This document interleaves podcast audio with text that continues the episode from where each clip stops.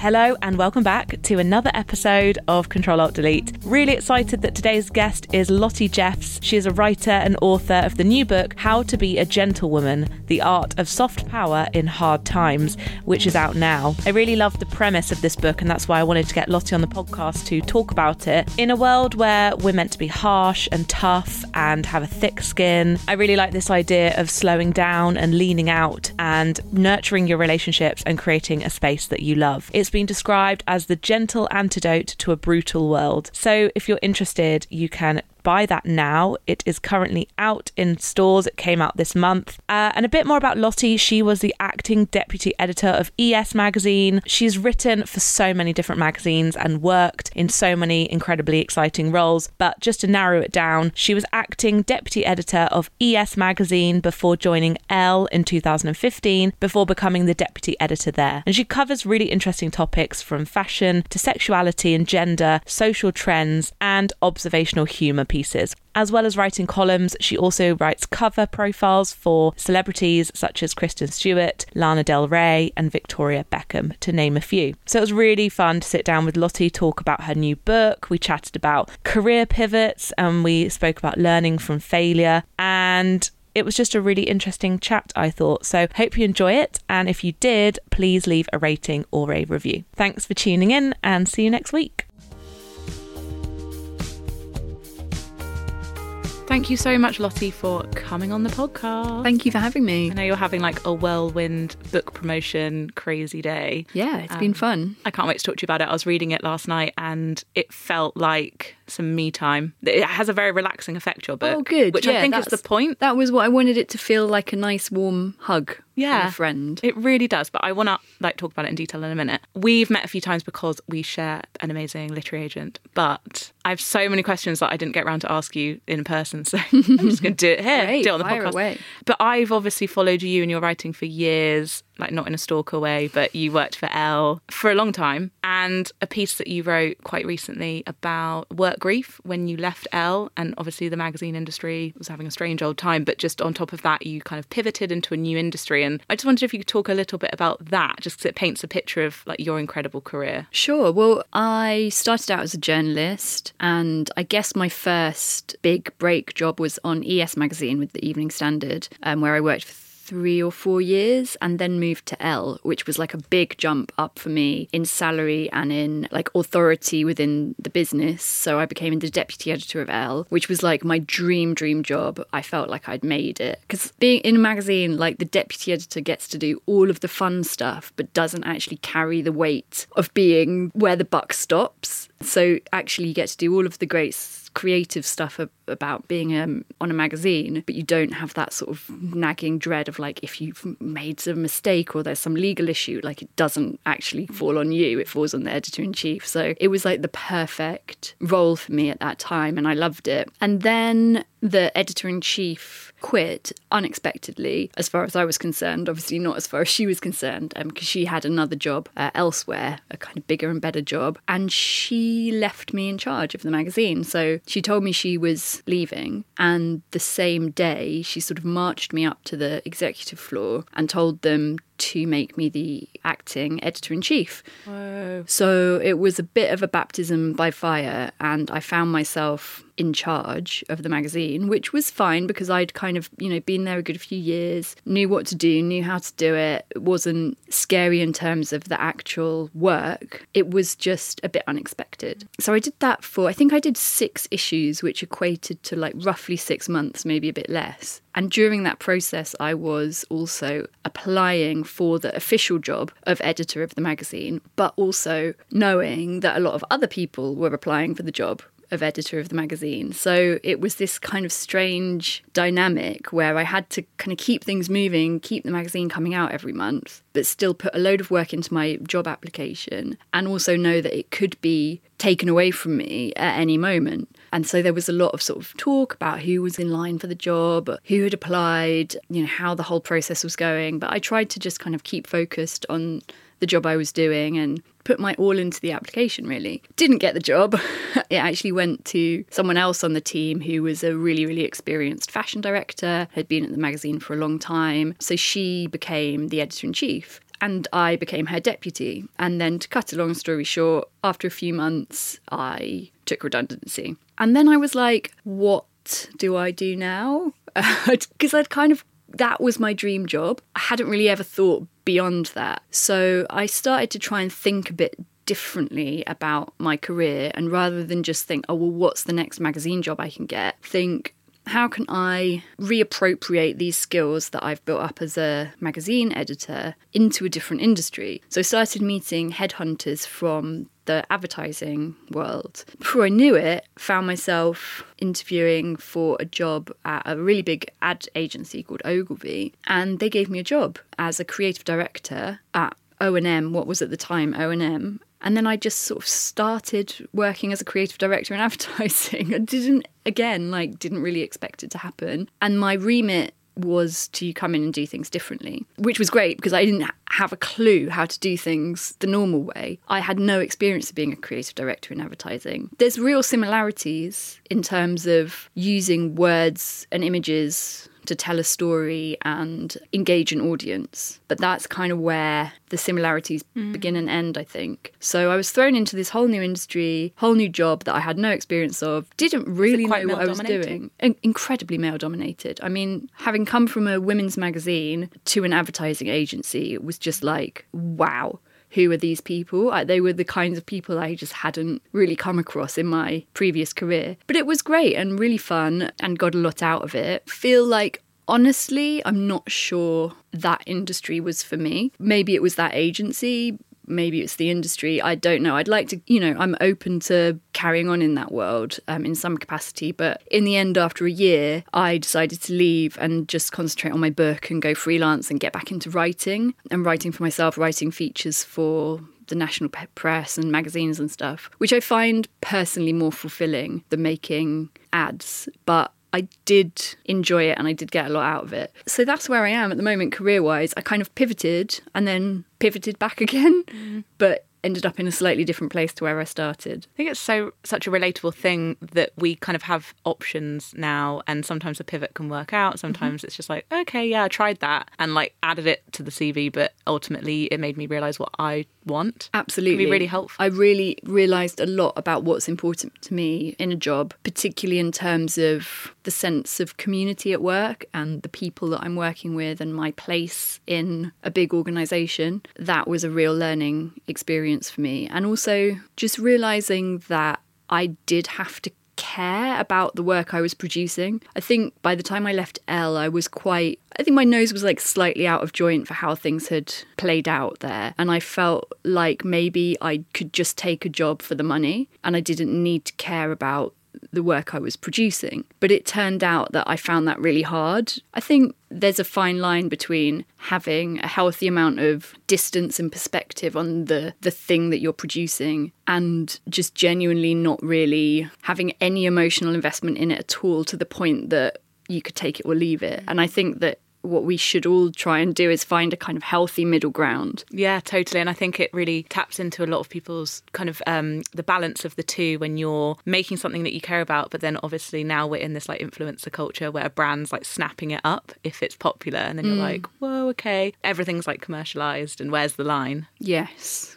But with the book, as I said, I read it last night and it relaxed my entire body actually because it's a very, it's just a very soothing, holding your hand a bit through life book, but in a fun way. But I wondered where did the idea come from because it does feel like we need someone telling us to like slow down a bit and yeah. take care of our surroundings a bit more and our and be more polite is what I got out Definitely, of it. yeah. I think the idea came from initially I wrote an article that was quite a pithy, funny listicle of the 39 things that make you a gentlewoman. And I wrote it for Elle, and it really resonated with people. People were really like sharing it, talking about it, did quite well online in terms of traffic. And I always had this list in the back of my mind as something that there was more to because it was things like a gentlewoman plays cards, reads books to children, does at least three swimming strokes, drinks whiskey, you know, just like stuff that cool women do. I always felt like there was more to it and that there was probably behind this quite like pithy magaziney, like jaunty list, there was a real compelling way of being in the world. And I started to think about the women in my life that I really look up to and find inspiring and the kind of women that like you spend time with them or you go for a drink with them or you're lucky enough to have them as a friend or family member and you come away feeling really uplifted and inspired and good about yourself and looked after and seen. And I started thinking about these women and thinking about how I could maybe aspire to be a woman like that myself. And then this kernel of an idea started becoming a bit bigger. And then I just started writing, and it kind of turned into something that I didn't really expect. Like, it took on a bit of a life of its own and became quite rich in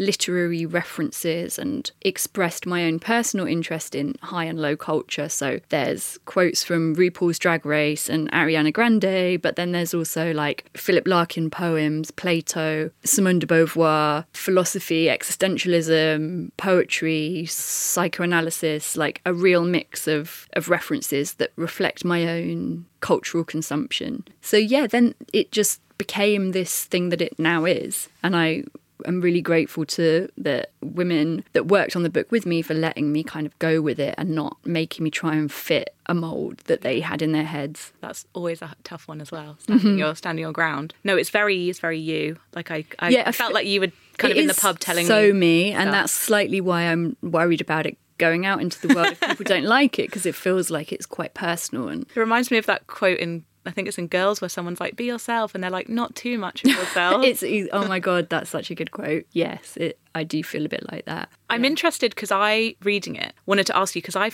it uncovered some like a subconscious biases, mm. um, where I feel like I'm still at that stage where I'm needing to accept that being very feminine is okay.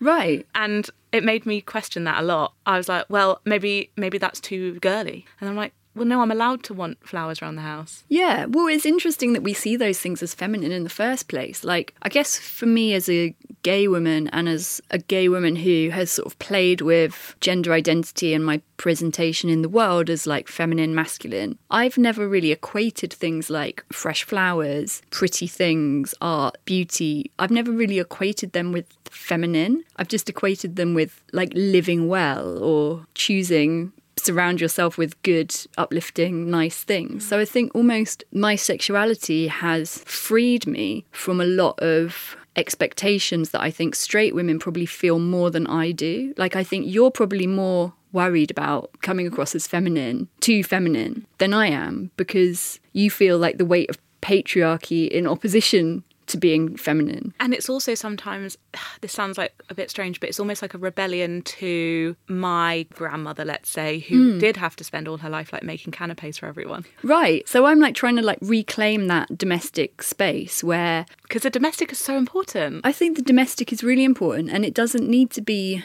I feel like it's unfair that it has got this reputation of being sort of 1950s housewifey and, you know, wrapped in an apron and shoved in the kitchen. Taking control of your living space is a really empowering thing to do as a person, regardless of whether you're a man or a woman. And I think if we could just lose all of the sort of outdated assumptions and images that we have associated with the domestic sphere, we'd all probably live a bit better. Yeah, because with a lot of the like advice around, not advice, but just like suggestions around thank you letters and things like mm. that, a lot of it, I mean, that doesn't feel un- out of date. It's just that we now text people on the way home. Right. Like you say, you're like, texting someone in the Uber on the way home, like you could do a little bit more. Yeah. And I got sent, as we all do as journalists, like a, a survey this morning that was like Generation Z, 20% get broken up with in person now. Like they all dump each other over text. And I thought this book is probably quite urgent for like young people just to be like, let's be nicer to each other. I hope so. And, and nicer to each other's faces. I think it's so easy to be nice online and just like throw a couple of smiley face emojis at each other. But that actual human interaction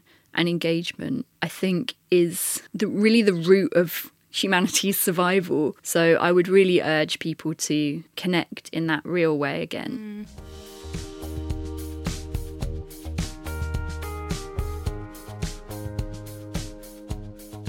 And where did the inspiration come with the sections? Because I really love that you talk a lot, a lot, about work in there. Yeah, I think they just felt really natural to me. So the sections in the book are like being alone, being with friends, being a family, being online, being at work, being in clothes. And they were just the things that I feel comprise my life and comprise most women my sort of age and type's life. They're the things that sort of constantly orbit around us, I think, and that we're always trying to like keep some kind of control over. But they're all interlinked. And so yeah, that's it just felt very natural, those subjects. Yeah, because when I was reading a lot of the lists, which I'd found really useful because I think sometimes we can get really stressed out about how to spend our lives because like, mm-hmm. there's so many options. I think Esther Perel said that basically having too many options makes us miserable, and sometimes we just need yeah, to simplify the conspiracy of choice. Yeah, totally. And this really helped in some ways of just being like, actually, here's ten things to think about, mm. and just chill out a bit. I think when I was writing it, I was worried that it might come across as a bit prescriptive, and I think as women, we're at a point where we we don't really want to be told what to do. But part of me also feels like we do. I don't know if you watched the new season of Fleabag, but she does a monologue in it where she's like, I just want someone to tell me what to do, tell me what to wear, tell me what to think. And although that's a kind of really complex and meaty monologue that doesn't just surface level mean I want someone to tell me what to do, the, the truth in it is it's quite nice and comforting and reassuring to just have some advice. You know, take it or leave it. But I personally quite like it when people tell me what to do. It, it, it alleviates that pressure of choice that we were just talking about. And yeah, I find it quite nice. Me too. That's the beauty of books, really, is that instead of going on like a Google hole, mm. like self pitying kind of what am I doing, sometimes yeah. it's just nice to have it kind of laid out yeah, by like someone that seems to have really checklist. good boundaries. Yeah. and lifestyle. Yeah, because I wonder I wondered what you thought about the word self care because when I was mm. reading the book, I actually felt like this is a more enjoyable way of learning more about how to take care of yourself. But this doesn't feel like buzzwordy or yeah so i feel like the word self-care has got slightly co-opted and hashtaggy and has become a little bit solipsistic and about kind of well i'm just going to do what i need to do because i'm looking after myself in a sort of millennial uh, self-interested way. Whereas what I mean by self care is like genuinely take some time to get to know and like yourself. Don't just have a hot bath and a face mask. Like, that's not going to do it. Do that by all means. And I do talk about the importance of a bathing ritual in the book, but that is not how you're going to really get to know and like yourself. So, my idea of self care comes from maybe a slightly more grown up place, uh, slightly more measured, and is about genuinely taking the time and putting in the effort and care and thoughtfulness you need to really like challenge your challenge your instincts challenge the decisions that you want to make in a day like challenge everything about yourself to the point that you actually really understand yourself. And then from that place, everything gets a bit easier once you know yourself in that way. It yeah. gets easier because you know that you're going to say no to this invitation to a night out because you know that it's just not your thing, or you're going to go and spend some time on your own because you're feeling really stressed and you know you need to be on your own. All of those things make us happier in the long run. I loved all that bit, especially about like a gentlewoman is never a flake. Oh yeah, and flakiness. how flakiness and I used to be really flaky, and probably people listening are probably like, you're a bit flaky still. But that's exactly it, isn't it? You don't need to be flaky if you're making the right choices. I think so. And also, my point about self care that I just forgot to make was that you do all of this stuff for yourself so that you can be a better friend, a better daughter, a better mother, a better co worker. Like, self care shouldn't be entirely inward looking, it should be about looking inwards and then projecting outwards. So,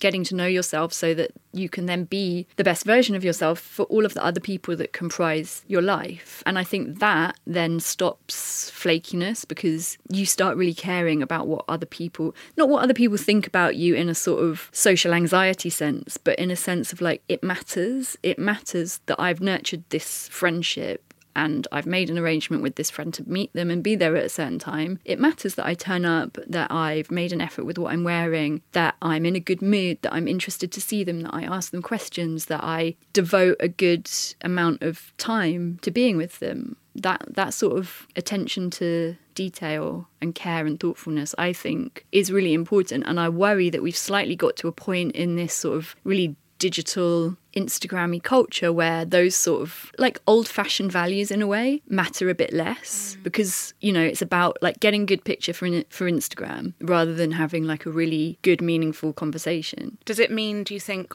cutting out a lot. Not not a lot, but just kind of you know the old having it all chat. But uh, do you think that making conscious decisions in life means being okay with missing out? I think you're probably right. I think there there are things that you will probably need to miss out on in the sense of it being like about quality rather than quantity. So if you look at your your week ahead, if you look at it and you feel stressed because you've made too many social arrangements, then I would advise you going through and like maybe taking a few out but you should probably do it a couple of weeks ahead because what I don't think is okay is to just cancel things at the last minute because you're feeling overwhelmed. Like you should put enough care into your diary to be able to manage it in a way that isn't going to let people down when it comes to it. So I think, yeah, you probably do have to make some sacrifices, but just do it in a conscious way and a mindful way that's not going to upset other people. Yeah, it's such an interesting one, isn't it? Like the kind of the different circles of life, and I mm. feel like you really outlined that in the book of like, fact, you've got family, you've got your friends, you've mm-hmm. got your career, you've got yourself, and Yeah. like, your own needs.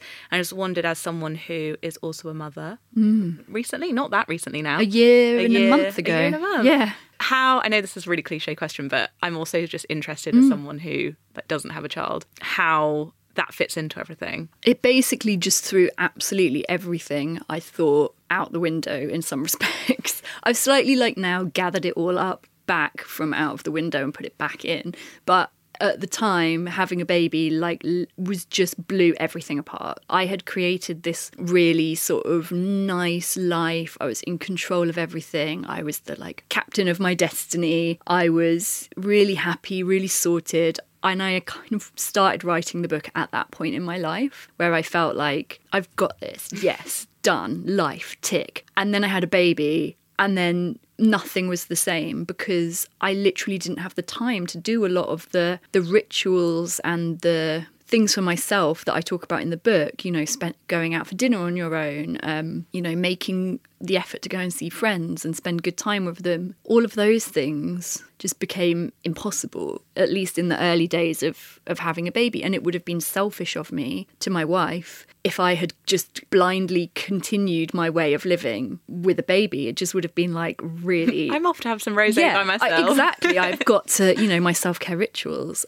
I just couldn't have ever done that. So it's been a real process of like rebuilding my lifestyle since having a baby to get back some of those things that help make me me, but in a way that fits into my new family life and doesn't make anyone else in my family lack something that they need because of the choice I'm making. So it's still a process, I would say. And if you read my book and you have like three young children, you'll probably be like, oh, well, how am I supposed to find the time to do all of this? And yeah, it's a challenge. It is a real ongoing challenge, but it goes back to that sort of idea of editing your life and being in control of it and thinking, okay, so I only probably have a couple of hours this week to do something for myself. What am I going to do? What is the best use of my time in, in those hours? So I don't think I've necessarily got it sussed yet, but over the past six months, you know, as my daughter gets older and it's less like about keeping her physically alive in the way it was when she was first born, which is just like so stressful, I'm able to kind of piece my lifestyle back together again but it's an ongoing like conversation with my wife we're constantly sort of negotiating things trying to figure out what's important what matters so yeah i'm in a different place now to where where i was when i wrote the book That's so interesting. So Yeah. did you finish the book before? yeah i was like midway through it when the baby came Right. I obviously couldn't like pivot my entire narrative to be like, oh my god, life's actually really, really hard and it's really difficult to keep on top of things. And oh my god, I just had to kind of continue the narrative that I'd set up because, you know, it's aspirational and it's still the lifestyle that I aspire to. It's just harder with a young baby. Yeah, that's really interesting. I mean, I, when I was reading it, I didn't necessarily think you were saying must do all these things all the time. It was more like I'm really pleased one of them is that. like Yeah. even just being like, oh, this week I'm gonna send my friend who just got engaged a bunch of flowers, Yeah. and a nice Great. note, and it's instead of writing her a nice WhatsApp, it's I just think that's really nice that you took that from the book. And it's really nice that you're going to do that for your friend. I hope you follow through or have done it already. I've done it already. Good, great. Actually, Um, I did it the night I'd finished the book. I sent three bunches of flowers. And Oh, notes. that's so nice. Oh, I'm really prompt. pleased. Yeah. I hope that people don't read the book and think I'm saying I'm this kind of perfect, realised gentlewoman because the truth is, I had a Domino's pizza last night. I, you know, it made me laugh the bit where you said never have food with a piece of kitchen roll as a napkin. Yeah. I burst out laughing because I do that sometimes. I mean, I, d- I honestly like. I think probably when I was eating my Domino's pizza last night, I maybe grabbed a bit of kitchen roll. like, there's an element I think of my book which is slightly tongue in cheek, which comes through more in the listicles than in the like more heartfelt narrative. And I just hope people get to know me well enough through the process of reading the book to get that my tone with these things is slightly sort of old-fashioned etiquette. Yeah, which and I love not because actually you're from the yeah. old school world of magazines as well, and it's kind of this Yeah. like playful nostalgia. Right. But then, do you think because obviously the book is out next week, September 5th, yeah. September fifth? Do you think some people that don't know you might be like take it the wrong way? Or Well, they might just think, "Oh my god, how does this person live this this life every day?" But maybe that's okay that they think that about me. Like I'd really try to. Just sometimes life gets in the way, and you have to make decisions. And I decided to order a takeaway pizza last night because it meant that I could do other things that I wanted to do, and I could devote time to my wife, and we didn't have to like cook that evening. So we're all riddled with contradictions. And I think that when talking about the book, going to be just quite honest about the fact that I don't necessarily live my brand every single minute of every single day. And maybe I try to, but is Sheryl Sandberg always leaning in? I don't know. I think sometimes she leans out. Yeah, maybe. Exactly. And I wondered what you thought actually about the kind of the balance of aspiration and not in our lives because I Mm. buy magazines because I want to see people looking great Yeah. and I I love following people on Instagram and maybe people listening will be like I don't agree with that but I like seeing people on a nice holiday because I'm like oh maybe I could go on a nice holiday next year or maybe I could go there or that glass of wine looks lovely oh Italy looks good you know Yeah. I, I love all that I also love people who open up and show it how it is but I wouldn't want the honesty all the time Same. And I think, well, a couple of things. Firstly, I think that there's a, a value and an intelligence in beauty and things just looking nice and being aesthetically pleasing. I don't think that's something we need to feel ashamed of liking. But also, I think that my readers and your podcast listeners are smart enough to know for themselves that the artifice of Instagram and of magazine images and we can we can live with the contradictions of that. I don't think things are as black and white as needing to always be authentic and always be consuming reality and people's, you know, raw emotion and not at all engaging in lovely, beautiful things. I think that there's a middle ground where we can navigate both of those things intelligently as women in this world. It's just hard, isn't it? Because we know it's not real and we know it's just like a little snapshot of someone's holiday. Hmm. But like the human brain like wraps this narrative around it and we and then we think, oh that person has a perfect life forever. But we know it's not true. But I don't know, like, do people really think that? I don't think that. I don't think my female friends think that. I think we all know now enough about Instagram. It's been around long enough to know that people are posting tableaus of perfection because it looks nice on Instagram. I think we're intelligent people. We don't We're like probably had a bad flight. yeah, Nice we- picture we though when they got there. Yeah, I think we're all smart enough to know the truth behind it. To me, that that doesn't negate the impact of the image. I will draw the line though at Facetune and Photoshop. Oh yeah, because sure. I'm, I, love a agree. mag, I love like a glossy photo shoot, but I, I think if someone's lying to you, like outright right lying, when it's your friend and you're like, mm, you just genuinely don't look like that. Yeah. I think that's. I'm like, you have a mole on on your chin and Yeah. you removed it. Like, come on. I agree that that's a step too far, but that's interesting because that's like altering yourself rather than curating a version of the life around you in an image. Mm. And I think that's maybe a difference. And I also think, and I will always stick up for people who are go- if they're going through a rough time, and I have friends that do this, the only way they will make themselves feel better actually is putting up a nice picture on Instagram mm. or curating their environment or making themselves just feel better. But they might be posting something that doesn't match up to the truth. Right. But I'm like learning to be more forgiving of that. But and that's sort of something I talk about in the book where I talk about the importance of making your bed every day. And it's the same thing, making your bed look nice or taking a photo of your breakfast on Instagram that looks nice. Those things are acts that we are doing that are making us feel better by making something feel like we're in control of mm. it. It looks nice, it's fresh, it's clean, you know, we're engaging with either an image or the reality of our nicely made bed with our fresh sheets. You know, these things matter not as in themselves on a surface level, but they matter because of what they represent. Mm. A freshly made bed signifies an intention. It signifies the fact that, you know, you're going to be out of your bed for the day, doing something, coming back to it, and it's going to be a nice feeling when you get into it. You're in control of your space. And I think that that's why it's important. Someone said to me once, like, make your bed and tidy your room because it's like a mini accomplishment. Yeah. And then you're kind of setting yourself up for the day. I love Totally. that. It's like clear desk, clear mind. I think that